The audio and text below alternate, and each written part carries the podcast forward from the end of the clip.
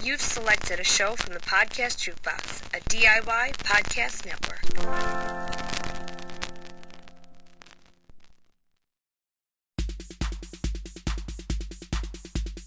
Welcome to Disability After Dark, the podcast feed shining a bright light on all things disability. With your host, Andrew Gurza.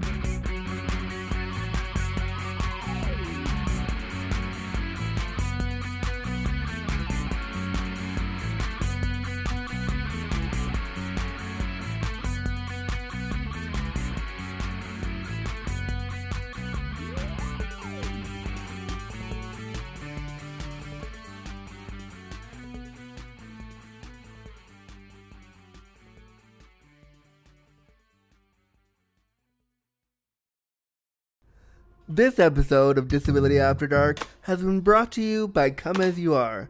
Come As You Are is Canada's only worker owned co op sex shop. Trans owned and operated, Come As You Are carefully reviews and curates their selection of sex toys, books, and DVDs. Now you can get 15% off your next purchase at comeasyouare.com using coupon code AFTER DARK. Hey there, Disability After Dark listeners, Andrew here. I want to tell you all about a really awesome deal that I got from my friends and new sponsors, Adam and Eve, the number one adult toy superstore. They reached out to me and they said, Andrew, we love Disability After Dark. We love your show. We love what you're doing. And we were wondering if you wanted to run some ads for us. And I was like, fuck yes, I do. But what are my awesome listeners going to get if I run ads for you? What are they going to get out of this? And they came back with a really fantastic deal that I want to share with you right now. I hope you're getting comfy, cozy, and crippled because this deal is pretty great. If you go to adameve.com, you can pick out almost any item in the store, almost any one item in the store for 50% off. That means you can get one dildo, one lube, and one thing of lingerie if you want for 50% off. And then, once you get that one item for half price, they throw in even more free stuff. Let me tell you all about it. Okay, so you got your one item at half price in your bag and you're ready to go, but guess what? This offer also includes 10 free items on top of that that other item. So you get one free item for penis havers, one free item for vulva havers, one free item for couples, and then you also get 6 free movies from the adameve.com website. You can get your favorite porn or an educational film. I love free movies. They're so awesome. This is such a great deal. And then on top of that, you also get free shipping. What could be better? This is such a great offer. So, to redeem this great offer, what you're going to do is you're going to go to adameve.com, you're going to go to checkout, and you're going to type in Dark Pod. That's D A R K P O D at checkout, and you're going to get one item, almost anything in the store, at 50% off. And then you're going to get those 10 free gifts absolutely free as part of your offer. This is such a great deal, and this is just for you, Disability After Dark listeners. And I hope you run over to adameve.com and take advantage of it right now. Content warning. The language, content, and discussion found within this episode of Disability After Dark will be explicit. Listener discretion advised. Hello, hello, friends. Welcome to the show, friends. Thank you so much for clicking on this brand new episode of Disability After Dark, the podcast feed shining a bright light on all things disability with your host, me, Andrew Gurza. Hello. Thank you for coming and for, for, for listening to this and for being here as we do all these things. And um, so get comfy, cozy, and crippled, and let's get started. First things first, friends. I am so excited that about all the new things that I'm going to do with this feed. I cannot wait uh, to share with you some of the things that I'm doing. Well, I, I, you know, I can share with you some of the things that I'm doing. So I let me do that. I um, I'm gonna do an uh, a series with my sister Heather. We're working on Um, we're working on a series within the podcast feed all about our venture to create the first line of sex toys for and by disabled people, and we're gonna be premiering that soon on the feed at some point when we figure it out. It's gonna be called Handycast, which you'll learn is the name of our company is handy and so we're going to be doing a whole show all about that soon. Coming in the feed i'm also going to do a show about disability history in the feed. And i'm going to do a show about about um, disability and food distribution. Something that i think is really important and i'm actually going to do it with a co-host friend of mine alexis hillyard who runs a really cool youtube channel called stump kitchen. And we're going to do a show called Cripple Kitchen, but Cripple with a K, or Crip Kitchen with a K, where we talk about food and disability and all the things that come into that. So it's it's the feed is really expanding, and I'm super excited about that. Also, I'm gonna do a movie show about about disability cinema and media and disability media and stuff like that, and it's gonna be called Lights, Camera, Cripple. So a whole bunch of stuff is coming in the feed that I'm so excited to share with you. On Thursdays, no matter what, you're gonna get some type of episode on the show. Um, whether it be one of the one of the one of the new show ideas I have or our regular our regular sexy show, you're gonna get that kind of show in the feed. But you're gonna get more from me, and I'm really excited that you want to go along for that ride. One of the other things you may have noticed in the podcast today is that we have a new intro.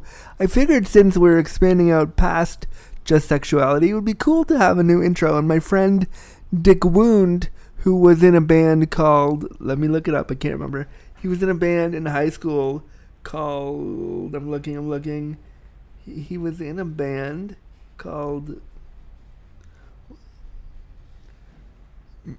Music by Space Robot Scientists. So that intro you heard was by Music by Space Robot Scientists, and it's a whole new kind of intro for the show just to move it to move it out of just sexuality and into something a little bit more general. But thank you Dick Wound and, and Music for Space Robot Scientists or Music by Space Robot Scientists for letting me use that track.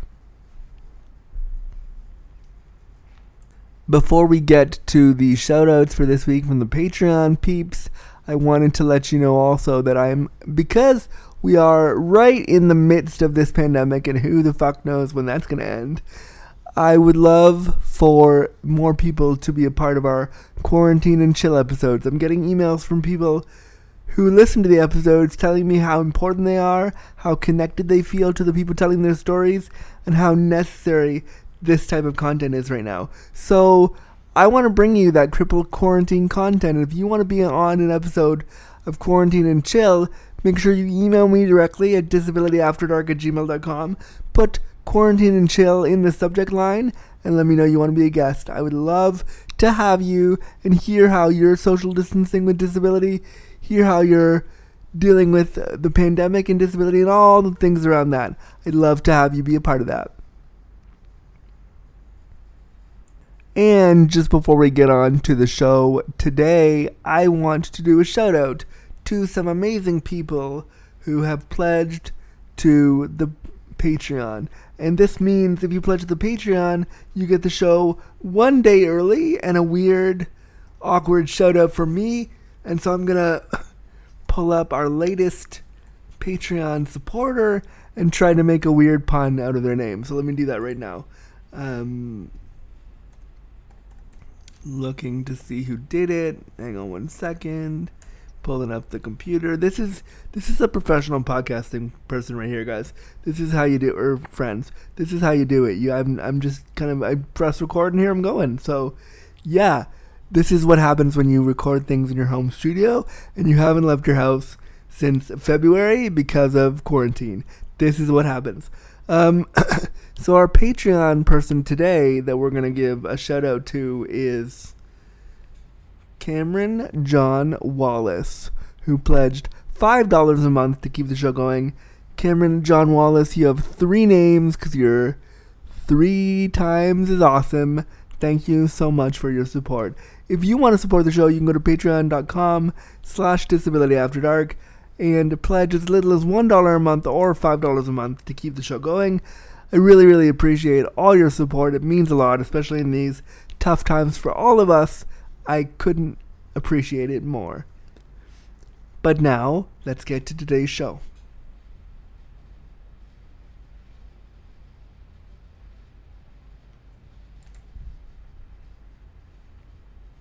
a couple of episodes ago, I did I started a series on this show called "What's Your Condition?" Kind of where I went over the history, the the mythology, some of the facts and diagnoses of having certain disabilities, so we could all start learning more about the disabilities that affect people and try to dismantle our ableism that way. And I started with cerebral palsy, as you heard, and I got an email from somebody in Toronto recently who was like, I love these batch episodes. They're really good and really well researched. Can I come on the show and do one with you? And I was like, well, that's a cool idea.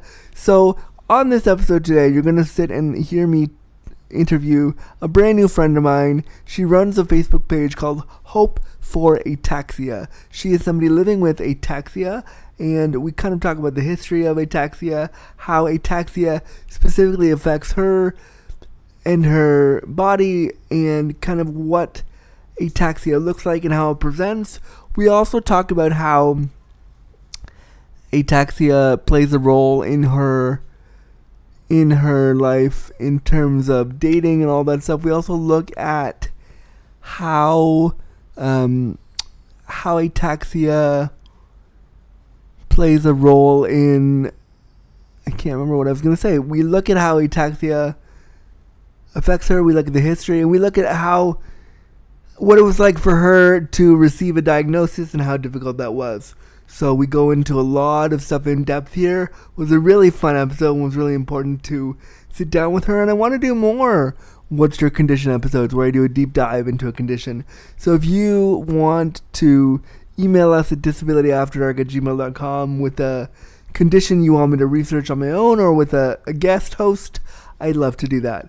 But now, without further ado, here's episode 187 What's Your Condition? Ataxia with my new friend, Courtney Ing. Right here on Disability After Dark, the podcast feed shining a bright light on all things disability. Hey, everybody, welcome back to a new episode of Disability After Dark. My name is Andrew Gurza we're doing another cool episode of What's Your Condition today, which is a series that I started on the show a couple of weeks ago that I wanted to do a series all about different types of disabilities and kind of going over their history, going over some fast facts about them, learning about how they're diagnosed, learning about how they affect people with disabilities, and, and in doing that kind of journey and figuring out which disability I was going to do next after I did my disability of cerebral palsy some people reached out to me and said, I love your show. I love this idea. This is a great opportunity for us to talk more and more about disabilities. And somebody that reached out to me is Courtney Ing, and I have Courtney Ing in the virtual studio today. Hi, Courtney. Hi, Andrew. I'm so excited to have you here. Thank you uh, so much for reaching out to me and for wanting to do this. This is awesome. Yeah, thank you for having me. I'm very excited. So, can you tell me a little bit more about? Um, well, I haven't revealed the disability we're doing today. what disability are we doing on What's Your Condition today? Yeah, so my specific condition is autosomal recessive cerebellar ataxia type 1. So the uh, type of disability is ataxia. And um, so a little bit about me. So I'm the co founder of Hope for Ataxia, which is a grassroots organization uh, based in the Toronto area, and we aim to raise ataxia awareness globally. Wow, and I, you know what? I totally forgot that you were based in Toronto, so we're so close yeah. to each other. And if we weren't going through a weird world pandemic right now, I would say we should do this in the studio, but because exactly. But I mean, it's really it's really great that you do that, and so I wanted to to kind of go over with you. Um, mm-hmm. We're gonna do we're gonna break the our discussion of ataxia into a couple parts today. We're gonna do like we did last time on the on the first "What's Your Condition" part of the series, where we looked at like the history, the the fast facts. So I'm gonna do some I'm gonna do some fast facts on what I found out about ataxia, which surprisingly wasn't a lot. Mm-hmm, exactly. Yeah. it's so rare, and that's why you know I wanted to create Hope for Ataxia because I found when I was explaining my disorder to friends and family, there's just you know uh, there was just a disconnect and lack of knowledge. No one knew what it was. Yeah, and I mean it's just so it's so unfortunate that when you go to when you have disabilities that are so rare, there's so little information for you and there's so mm-hmm. few resources for you to access. So mm-hmm. I, I definitely want to talk to you after like after we do the fast facts. And like, yeah. as we do the fast facts, kind of about like your experience with ataxia and how how you know getting diagnosed was and all that stuff. Mm-hmm. Yeah, definitely. Awesome. So first, the first fast the first fast fact that I found was that ataxia is not one disease or disorder, but rather a symptoms of diverse conditions. How do you feel about that fast fact? So um, it's sort of two. It can be a symptom, but it's also um, it's also hereditary. So, like for example, for me, um, it's recessive. So that means both my parents have the gene; they pass it on. There's also a dominant form. So um, ataxia is both acquired and is also hereditary. So it can be symptoms. So like if you have stroke or a head trauma or something has happened, you can have it where it comes as a symptom sporadically, um, and or um, it's something where it's uh, a damage to the DNA, um, and it's passed through generation to generation. Um, and in both cases, you know, they affect the cerebellum, which is that powerhouse in the brain that really um, coordinates balance and is responsible for performing those walking and and other movements like that. That's that's like there's so much there, but like it sounds very similar to when I was doing the first what's your condition when I was looking at cerebral palsy. They also said mm-hmm. like cerebral palsy is not it's a a set of movement disorders that right affect you know the same same kind of things balance muscles swallowing, that kind of stuff. Very, very similar. Mm-hmm. So when I yeah. was when I was just doing the quick fast facts before we hit record today, I was like, wow, they're very similar in presentation. Yeah, definitely. I mean, like um, with ataxia, there's a lot of misdiagnosis because it's so similar to other conditions. So, you know, like there's a lot of similarities between ataxia and Parkinson's, but they are, you know, separate disorders in terms of like where what what's affecting in the brain. Um, but you know, similar sort of uh, symptoms like there can be tremors, um, things like that. So and they're both neurological. So um, there is some overlap in terms of the symptoms. And I'm sure, given that there's so much overlap with, with different levels of disability, I'm sure it can be hard to get a diagnosis. Yeah, definitely um, you know, there can be misdiagnosis. Oftentimes, people, you know, there's still there's still different types of ataxia being discovered. You know, there's so many different types because you know uh, you can have a dominant type, which is spinocerebellar ataxia, and there's like one to like I'm not sure what number they're going up to. Um, I know there's like SCA 14, there's SCA 37, there's wow. different types because they all depend on the specific number, I guess, on the, the DNA, and that gene. Um, and then there's also types of recessive ataxias, uh, like my type. And then there's, you know, um, there's like ARCA8, and there's like different types of it. Um, and some haven't even been discovered yet because there's so little research. So oftentimes people are misdiagnosed or they're not, they have an unknown type of ataxia. And so this is just this is me totally just asking a question. You may or may not know the answer. Mm-hmm. With, with, with the terminology of recessive and dominant, like that's taking yeah. me back to like grade seven science stuff. yeah, um, yeah. With like the terms recessive and dominant, like does does recessive mean not as bad, or does it does it just mean do the genes? It is uh, the genes, so it's how it's carried on uh, from generation to generation. So from my understanding is that with uh, something that's dominant. For um, it'll be one gene that's passed down from one generation to another. Recessive genes can be carriers, and they don't have to show up at all. So um, they can, you know, be in a, a family for generations, and no one can actually show ataxia So it because it can just constantly pass on. yeah, so it doesn't affect the necessarily the severity of how the disability presents. It just affects whether or not you'll be a carrier. Exactly. Yeah. I mean, um, like in my case, both my parents have to be carriers in order to produce one child that ends up having ataxia and shows ataxia. So both my parents have the gene, but they don't have the symptoms. So oh, okay. Yeah. All right. Yeah. then- So they're recessive. So, so mine is just So they're just carriers. So someone who's who has SCA, um, either a parent or like a grandparent, a cousin, or someone has that gene and it's already exhibiting symptoms, and it passes on to the next generation. Okay. Um, Mm-hmm. so another fast fact that I found was that ataxia generally can affect coordination, balance, muscles, swallowing. Again, very similar to like cerebral palsy. How has how have those types of symptoms affected you? Yeah. Um, so for me, uh, what I've noticed are three main things. So I have dysarthria, which is uh, when you start to have uh, speech um, sort of impediments and uh, challenges. So my speech is like more slurred, um, and then you know that'll that'll be something that I have to actively be aware of. You know, slowing down my speech. You know, being articulate. These are things that I have to be uh, notice and and take action on. Um, and then fine motor skills. So like my writing has been affected. It's I I don't you know practice writing. Um, I find it really difficult.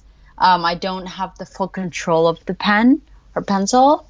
Um, so um, that you know um, also affects I guess in dating and stuff. Um, and we can talk about that later. Um, and also like Oh, I do want to go there because you went there, so like I want to go there now. and um, uh, balance, which is the last thing that I noticed. So things like, let's say, you know, I'm sitting at a desk, you know, doing, I'm on the computer for a couple hours. I'll notice I'm stiff, and I'll notice that I have to like slow down to get up.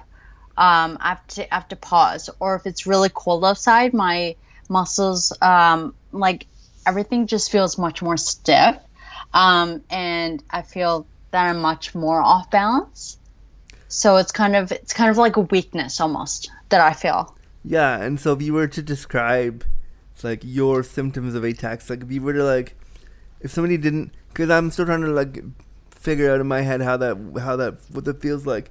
So if you were to kind of give a description of how what that feels like for you, is it like a constant, like does it feel like you're gonna fall over all the time? Um, it can feel like that when I've either been walking for a long time, if it's really cold outside, um, I have to sit down. Um, if I stand up, I'll feel really weak. Um, I can walk unassisted, uh, but I usually like to link arms with someone, whether it's a friend or a family member, while I'm walking, uh, just to have that extra support. Um, but yeah, so it's it's not it, you know I don't feel if I'm sitting down, I don't feel like I'm falling or anything. It's more when I'm in motion.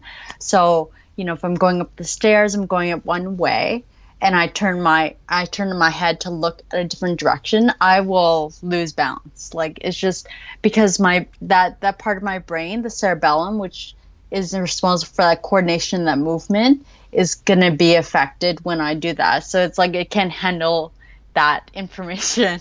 I So guess. would you say like, would you say in your experience, would you would you classify ataxia kind of as like is it is it is it brain damage?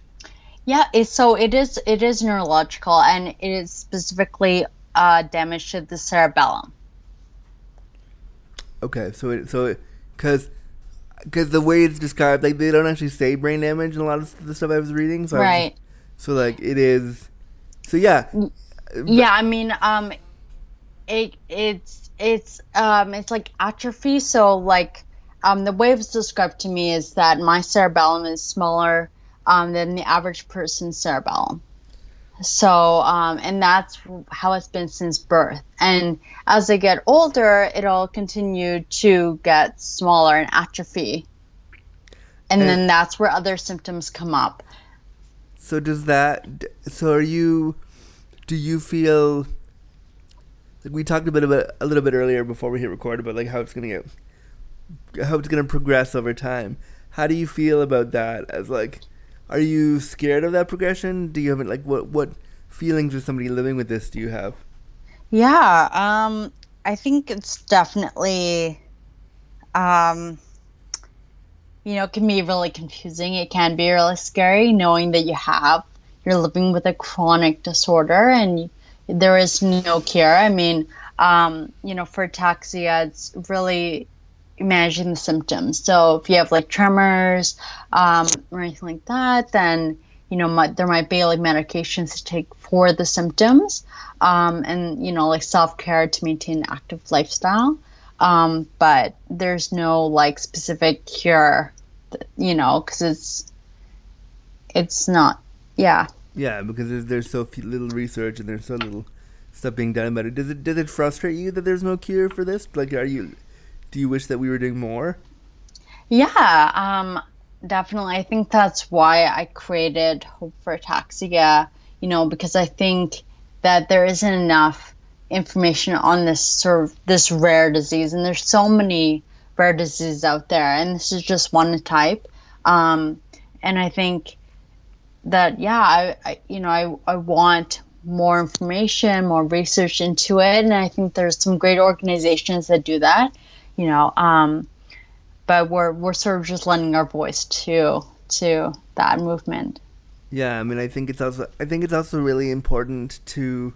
I love that you've created something because people need, we need more people living with stuff to, to create stuff around their disabilities because we don't have enough of that. We usually have larger organizations trying to disseminate information that they don't necessarily understand, and having it, having it from somebody who can give you lived experience, I think is really key. hmm yeah, definitely. And I think, um, you know, right now it's just a team of two, it's just me and my friend.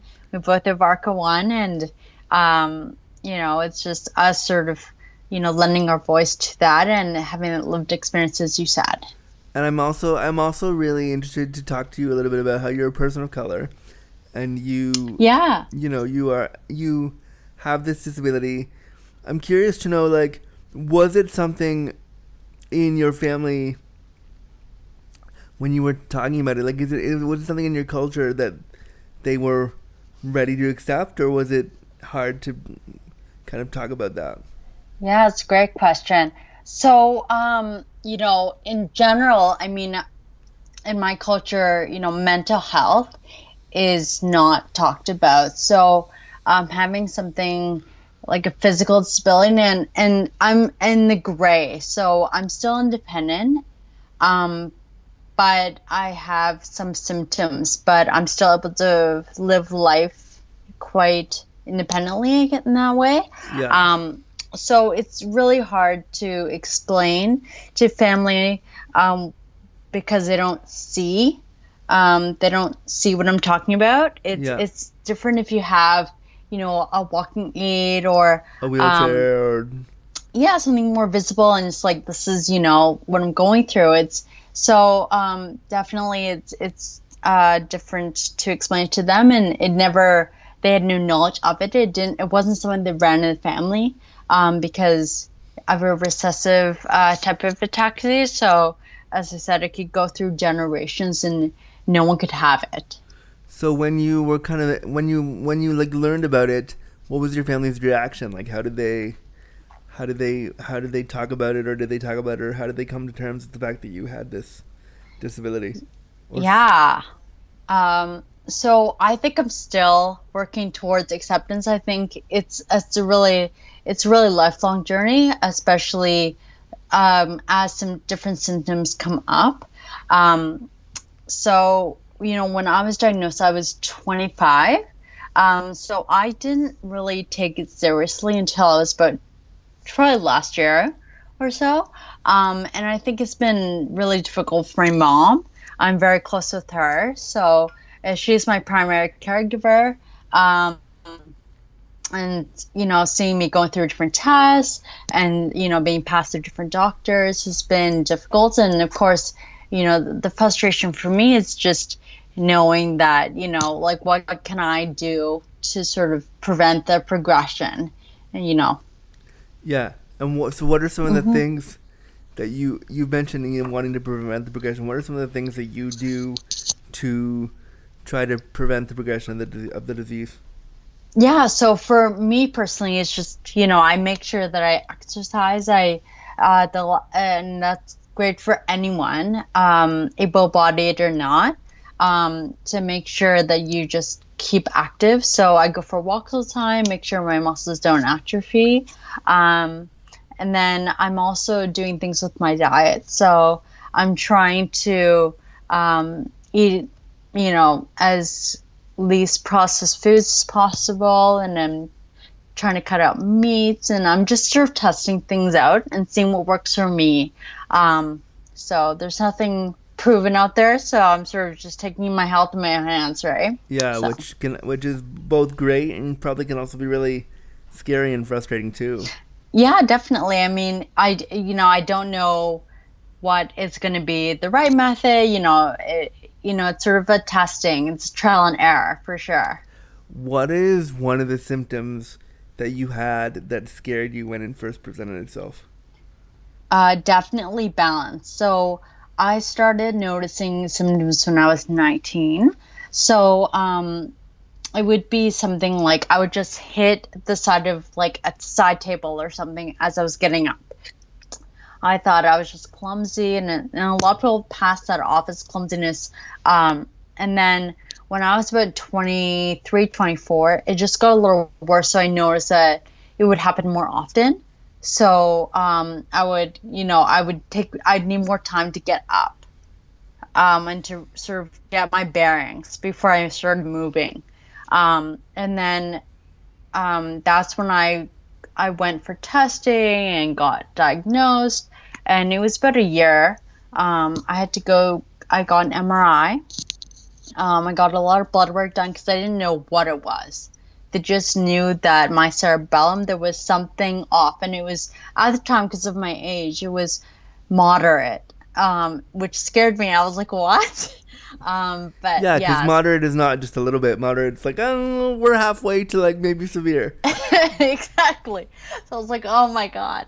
Um, and so from there, um, you know, I went for genetics test, and um, that's when I got diagnosed with the specific type. And um, I've been seen been seen by a neurologist every year, and he's gonna be uh, seeing me for probably the rest of my life. And what was that like? Because you know, one of the other fast facts that I read was that it can often manifest as other disabilities and be really hard to get a diagnosis. What mm-hmm. was that diagnosis kind of like journey? That first year of figuring it all out. What was that like for you? Yeah, so um, I think it was actually very uh, quick for me in comparison to other stories I've heard. Um, you know, some stories I've heard is that you know it's taken years, have been misdiagnosed. Um, for me, it was you know the waiting was frustrating because you know again I get all these blood tests, but they wouldn't know what it was. So I'd have to wait to get to see a geneticist. I'd have to wait to see to get a referral to a different specialist, and so it was the waiting that was more frustrating for me. Uh, not knowing what it was, you know, I was sort of sitting in a limbo. Um, and then once I did get diagnosed, you know, I was lucky that the results came back, you know, a specific type. Um, and then we had a specific diagnosis, and so then my specialist was able to say, okay, this is sort of, we can't really do much, but this is what you have. How did it feel when the doctor said, like, we can't really do a lot for you? like, how did that feel for you? um, so I was just like, okay, this is really rare, and and it's definitely really isolating, for sure. Um, and I think, you know, having an online community and you know having the Facebook group is, is so helpful because when you're diagnosed with a rare disease like ataxia, it's so um, confusing and you, you often feel so alone and you don't know you know where to turn to who you can turn to. Especially for me i didn't know any other you know asian females who are young who lived near me who had it and, and it was just a very lonely time. So definitely being able to connect with others through social media has been really helpful um, and being able to find other communities and, and that's what we try to do with our teleconferences is have you know bring people together out of isolation That's fantastic, and I mean, especially Yeah. especially right now with what's going on in the world, having Mm-hmm. the te- not that I want to make this this about COVID. We have other episodes about that, but but because we're going through it right now, I think having teleconferences are, is really key and really important and super awesome. And I really commend you for doing that. And honestly, when I when I heard the word ataxia, when I first when you first brought it up to me, I was like, I know kind of what that is, and so I'm learning so much from you today, um, just about how it manifests. And so thank you for that. oh Uh, thank you um, one of the other fast facts that I would just want to rattle off, I found I can only find U.S. stats, hmm and it said that 150,000 people in the U.S. have ataxia. Um, do you have any insight in Canadian stats on what those numbers are? Um, I know off the top of my head. To be honest with you, I I, I don't know off the top of my head. Is it, it's probably again, and probably because it's so rare. Um, I I know that there is um a really great organization. There's the Ataxia Canada, uh, which we're hosting a fundraiser for, and they um they're similar to the National Ataxia Foundation in the U.S., um, but they're based in Montreal. Uh, so they do work within Canada. So um, because the type of ataxia I have actually originates out of Beauce, Quebec, which is a city in Quebec. So um, it's got roots there. So yeah. So That's they not- do. Um, sorry. That's great. I'm on their website right now, just looking Oh, at their website as you're talking. I'm like, oh yeah, they're great. They're great. yeah no they're they're really great and um yeah so you know we we've we're uh, hoping you know the in-person portion of our fundraiser is being pushed back but um essentially we're partnering with Ataxia Canada uh, to raise funds for them That's fantastic, and I think everybody and I will make sure that when we air this episode, that there will be a lot of um, links to the, all this stuff because it's so so important. Um, oh excellent I'm looking at just some of the symptoms on their website. Actually, thank you for bringing it to my attention because I didn't know that it was. I'm looking at like things like cardiac problems, things like tremors. Are you worried about any of that stuff as things get progress for you as as you get older? It it's a possibility. I, I really don't know the um you know what will happen in terms of uh, the symptoms because uh, for me in the specific type um because from what I know is that the research studies for my type are still ongoing, so the peop- the participants are still alive. Yeah. So I don't know what the, you know they're still being studied and everything. So um, that it's a possibility. I don't know. Yeah. Um, I want to go into a little bit of the history with you of what I found about ataxia because I found a little bit of, and I couldn't find a lot about ataxia itself because it's so rare. But I did find about the the, the German pathologist Nikolaus Friedreich, who was born in, who was born on July first, eighteen twenty-five, in Würzburg. I'm guessing that's, I'm guessing in in, it just says Würzburg, so I'm assuming that's in Germany somewhere. Um, and he was a German pathologist and neurologist, a neurologist who was, and he was a third generation physician in his family. His father was psychiatrist Johann Baptist Friedreich, and his grandfather was pathologist Nicholas Anton Friedreich. Maybe it's I think it's Friedrich. They they discovered a description of idiopathic facial paralysis, and they they also discovered um, a whole bunch of other symptoms like Friedreich's disease, Friedreich's disease. Nicholas Friedreich started uh, discovered Friedreich's ataxia, which is another form of, of ataxia, um, and he characterized it by an unusual gait pattern. So just how, how people walk and balance issues, um, and just because I couldn't find a lot on the history of, of ataxia itself, I'm gonna kind of give you, and because we are a sexy podcast, I'm, I'm, I'm gonna give you a little description of of Nicholas Friedreich. He looked really hot for the eight for the for the early 19th century. He was, you know, if I was in the 19th century and I wanted to go see a doctor, I'd want him to treat me. He was basically he looked like the McDreamy of his day.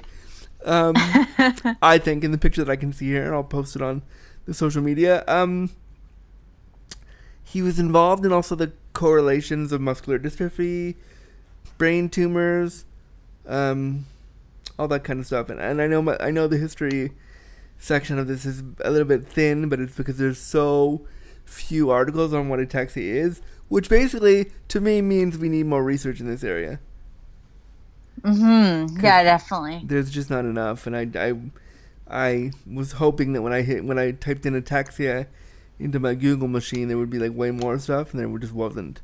So Yeah, exactly. that's just proof Yeah. we need to do more. But I want to quickly jump into. We did a little bit about diagnosis. We did a little bit about that. Um, I want to talk to you about how how ataxia for you has been socially understood by your peers. Like when you're out in the world, how does Right. it how how do you how do you feel about disclosing? What are some like weird funny things that have happened? Like weird funny or funny funny things that have happened to you? Being is it are you would you say you're a person with ataxia or you're ataxic? I would say I'm a person with ataxia. I mean, um, for me, I think it's definitely part of who I am. Um, and I, it's, but it's, I guess it's does, it's not, it's, I don't know how to describe this, but it's, um, it's a, it's who it's part of who I am and it's part of my identity Right. but I wouldn't call myself an ataxic person. I guess. That I guess it's all. It's it's it's sort of the language and the semantics around how you. Yeah, how you describe it. identify, which is totally, which is completely fine and great. I think that's because for me, I would say I'm a disabled person, but I, I also wouldn't say I'm a cerebral palsy person. Like I wouldn't say that either. So like I, I totally understand why you would want to, why you would want to not not distance yourself, but like change the language for yourself. It makes sense. Um, Yeah. Tell me some of the weird, interesting things that have happened to you being on the world with ataxia. Yeah. So um, for me, um, because I I um, am grateful that I don't have um, the, a very aggressive form. So it's you know, but I've heard uh, stories where you know there's the misconception that we're drunk. Because across the board, we all have balance and coordination and sort of gait abnormalities. Yeah. Uh, so really wide stance.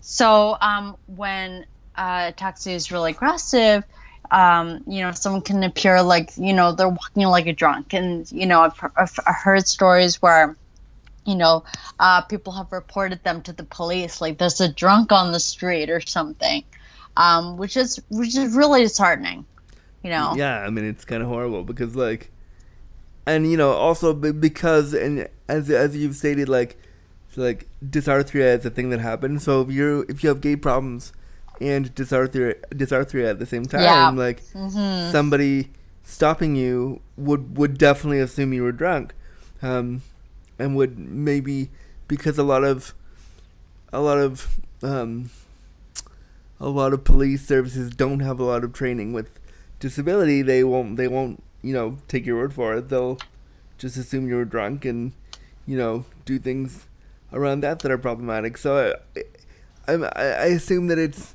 frustrating to just kind of be out in the world. Mm-hmm, exactly. Yeah.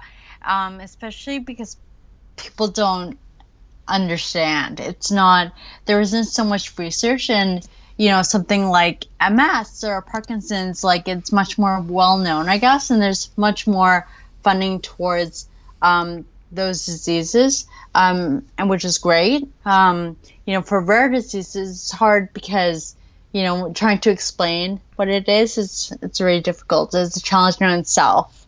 Yeah, and how? So if you were to just explain it to like a lay person on the street who may have been like, "Oh my god, that girl's drunk," how would you like stop them and be like, "Actually, you're super wrong. Here's what." Like, how would you quickly tell them that you have this? Yeah, um, I would, you know, say actually, you know, I have a neurological disorder. It's called ataxia. Would you like to hear more? You know, and uh, you know, I think it's about educating, and and and, and a lot of time people don't know, um, and once they do know, then you know, um, that just creates more awareness. What is your stance on? Just you said educating, and I was like, oh, that's I want to let's go there. What is like a lot of disabled people that I talk to, they don't mind educating, but they get really burnt out having to constantly Mhm. re-educate and re-educate and re-educate different people about the condition. How do you feel about that? Yeah, um, I I'm I mean I think personally um, that's part of what we're doing with Hope for Ataxia. So you know, um, just spreading the awareness and and is is part of you know I'm not I'm not I can see the burnout. I think I'd be okay with it uh, just because I think it needs to happen, especially for something that where there isn't as much knowledge of it. Right. Um, I want to move on to because we were made, we kind of made a joke earlier on about how we can t- we talk later about dating and sexuality and the your and ataxia a little bit. So can we? Are you okay? if We go there. Sure, yeah. Awesome. So tell me how ataxia has affected your dating or sex life or both. Yeah, so um, definitely for me, it's um, something I have to disclose, um, and it's it's scary.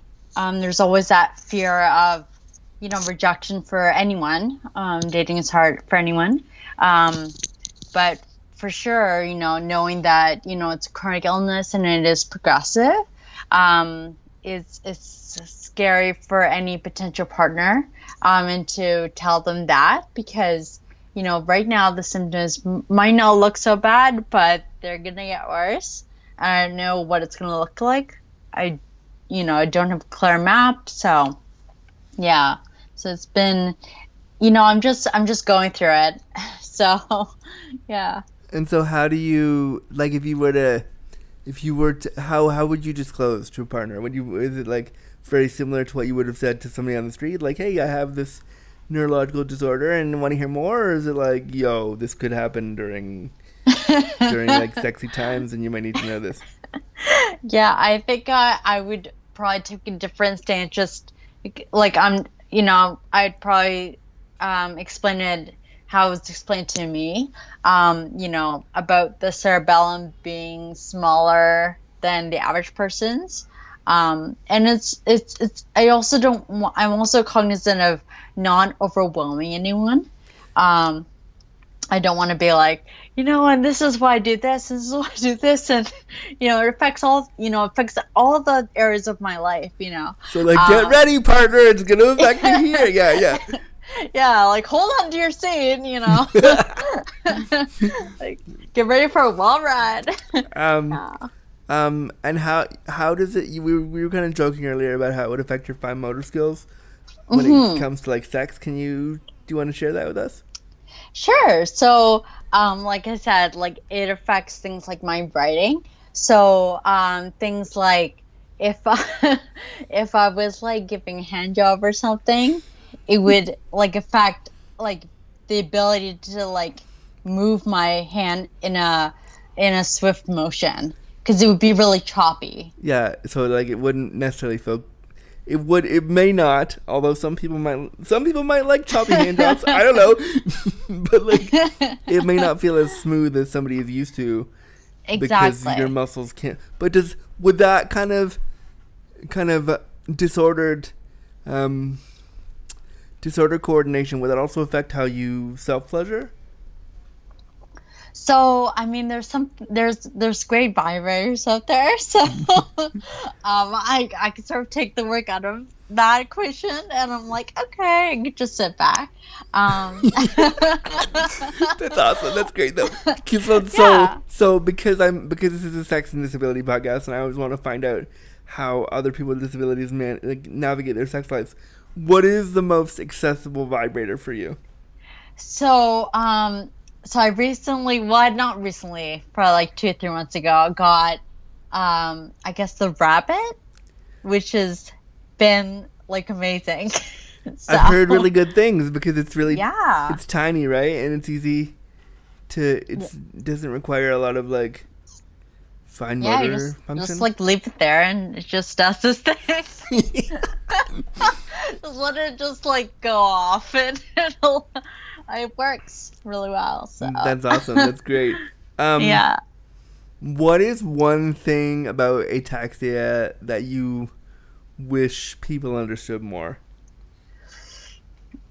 Um, I wish that people would understand that or know more that it's.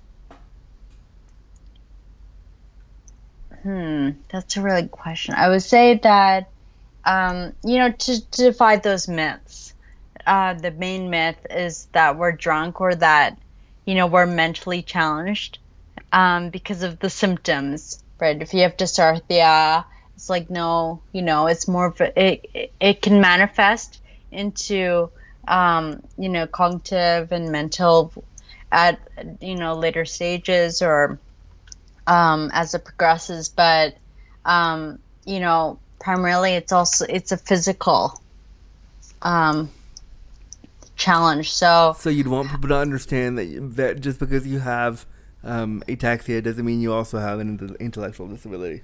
yeah, yeah. That's fair. I mean, I think I think I, you know that must be so hard because obviously we want to support people with intellectual disabilities, and if you have ataxia and intellectual disabilities, I'm sure it's frustrating and it's really tough to have to like constantly say like I don't have an intellectual disability, but like this is what I'm living with. Um, Yeah, definitely. um, do you like? What do you think it would take to get? Because we've talked so much about how there's so limited re- re- like research into this disability into these sets of disabilities right now. What do you think it would take to get more research into this area? I think um, you know, something like that, you know, I'm doing is, you know, just spreading awareness and just um, you know, getting your friends involved. Getting family and friends who don't who aren't in the community to know uh giving like giving them knowledge to what it is and then they can spread that knowledge and it keeps going. It's like a snowball. And I think as um, there's more awareness, you get more people interested in research, and um, and then you know cl- possible clinical trials, and um, you know, um, and it sort of snowballs from there. Do you think?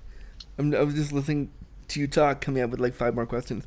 Do you think that um, your ataxia, your experience with ataxia and this disability, has it has it given you something? Have you like gained a different perspective living with this disability? Yeah, definitely. Oh, for sure. Um, I think, you know, um, creating Hope for Ataxia has been the project I'm most proud of, to be honest. Um, and I think in my whole life, I've, you know, always been looking for something meaningful, but I couldn't find it. But I think, you know, the silver lining is that my purpose found me. No, I'm um, having this means that, you know, I'm blending my voice to something that I think will li- have an impact.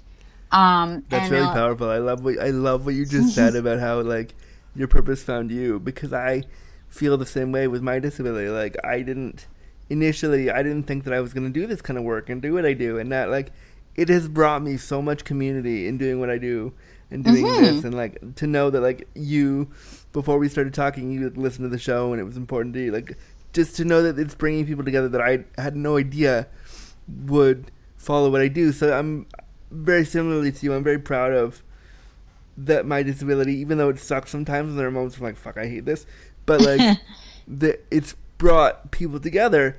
Speaking, Yeah. Speaking of like the moments where you're like, "Fuck, I hate this," what are some moments where you're like, I just wish this wasn't part of my disability today.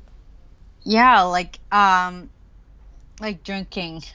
You know, I wish I could uh you know, be drinking and, you know, doing all those things, but I I get tired. Yeah. Um and drinking actually I mean drinking in general will uh, loosen you up, right? So it's it's even more uh, pronounced for someone with ataxia. So I avoid drinking at all costs. So that's something I, you know, if I didn't have this, that I would do more of is, you know, do something, you know, a 20 something year old would go out and do. Yeah. Does it make you feel like you can only be in certain social situations because people will say, like, hey, can I grab you a drink? And you have to be like, no, actually, I can't because.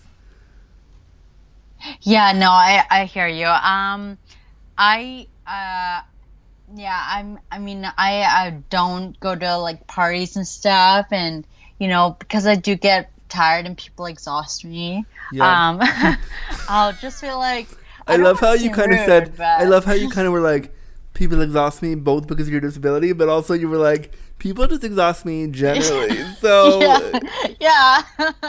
so I'm like, I just kind of want to go. um, but yeah, so um, if I avoid certain situations, I think I naturally do because I am. I think I lean towards the introvert introverted spectrum, anyways. Um, but um, so a lot of people take a lot of my energy, and I try to avoid those just because I I I don't have the stamina to like stay up till like twelve or one. I get tired. So you mentioned you mentioned stamina, and my brain was like, "Let's go back to sex for a minute." So, so because you get tired a lot, and because ataxia, Yeah. you you know, takes a lot of your energy away. How do you navigate that energy if you want to have sex? Is it like something you plan out? Is it something you like you only do certain times of, of like the day or week or month or whatever works for you? Like, how do you navigate that? Yeah, great question. Um, so, uh, generally, I will. I, I'm I'm what you call like a pillow princess. So, Yes, go on. I'm listening. so um, I just you know let my partner, you know, do his thing, and I'm just like enjoying it. I guess I don't know So you you get yours. exactly, and Good so that's how you. I'm not so tired. Amazing. Um, but yeah, I mean, like I like uh, like I was saying with the fine motor skills, certain positions, like if I'm on top or something, um, I find that more difficult because it's, it's it's not like smooth motion, right? It's it's like jagged. It's it's it's um yeah. it's, so it's really choppy. I'm like, yeah, it's choppy. It's like I need your help here. so would you say you're a master of choppy sex? yes. I love how quickly and without a beat you were like, yes. um.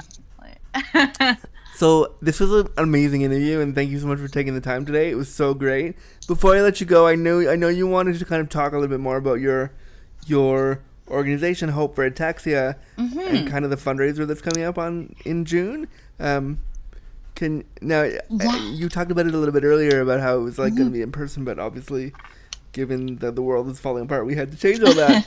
yeah, Uh, exactly. but tell me, tell me a little bit more about the organization and like how people can get involved and what it is that you do. Yeah, of course. So Hope for Ataxia um, is a grassroots organization.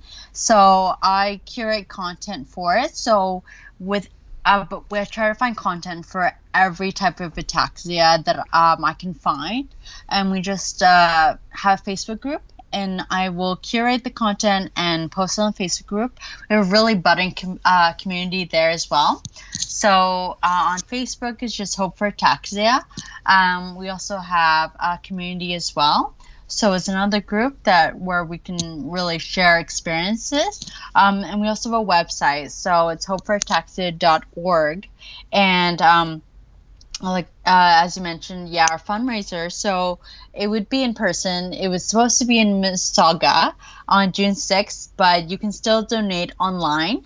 And so we are partnering with Ataxia Canada, so all the funds will go to them, and that'll go towards you know their different initiatives, whether it's research, uh, awareness, things like that. Um, they're a really large organization, and so we're really excited to work with them. And they've been great. That's that's fantastic. Thanks for thanks for letting us know about all that. I'll, I'll make sure that when this episode airs, it'll definitely be it'll definitely be before June sixth because we have all the time in the world now. So what it, what is anyone else going to want to do except listen to podcasts? I'll make sure that it's all in the show notes so people can contact you. How can they get a hold of you directly, Courtney? Yeah, so um, you can message the Hope for Ataxia group. Um, I'm actually on Facebook. I'm under the name Courtney May. So Courtney and then M A Y. And the reason I use that is it's my middle name. So Oh, um, very- you can message me directly. Thank you. It's very nice Um, middle name. so you can message me directly if you want to know more information as well.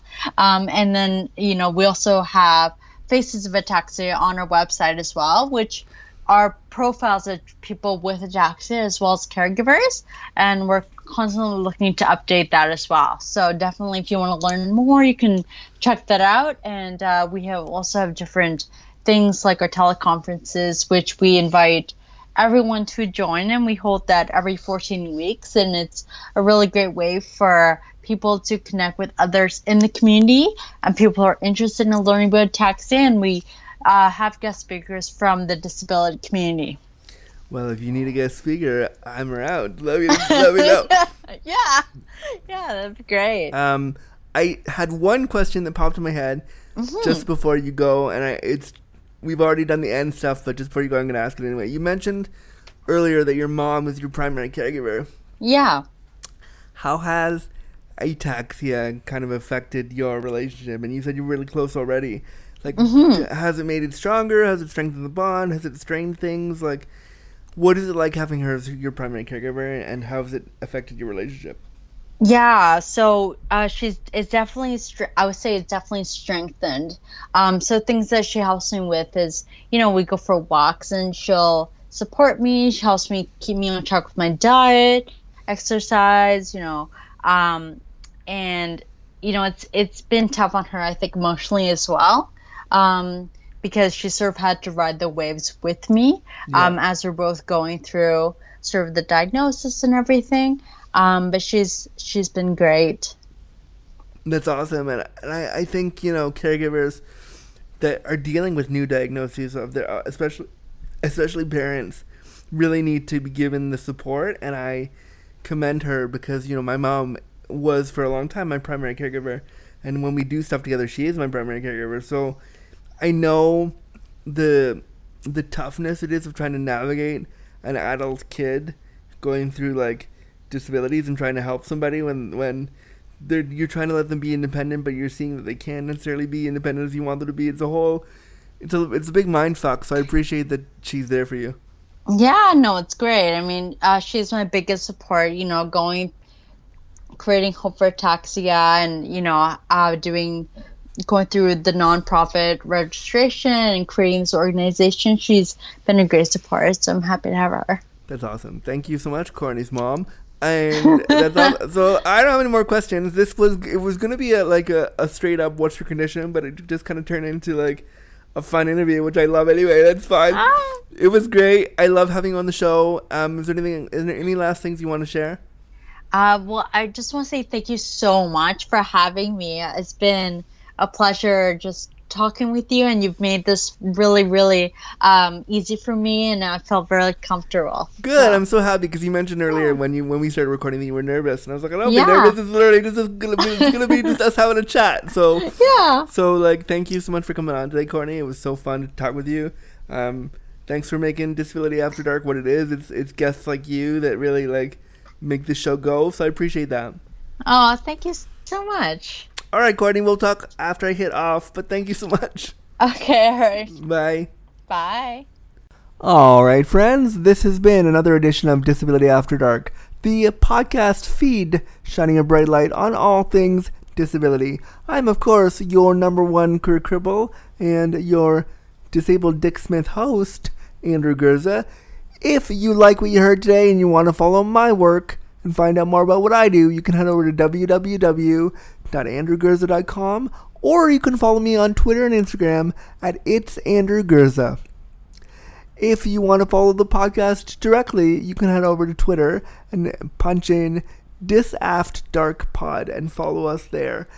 If you want to contact the show with a show idea, a guest idea, a comment, or complaint, you can head over to your email and email us at disabilityafterdark at gmail.com.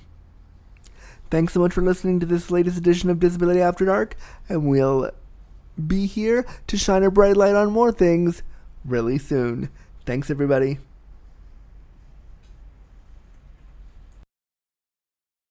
Copyright Notice Disability After Dark was presented, created, and produced by Andrew Gurza and Crippled Content Creations. Music was by Music by Space Robot Scientists. Any and all materials, including graphics, audio recordings, and music recordings, are property of the owner and cannot be used or distributed without express permission. Copyright Notice 2020.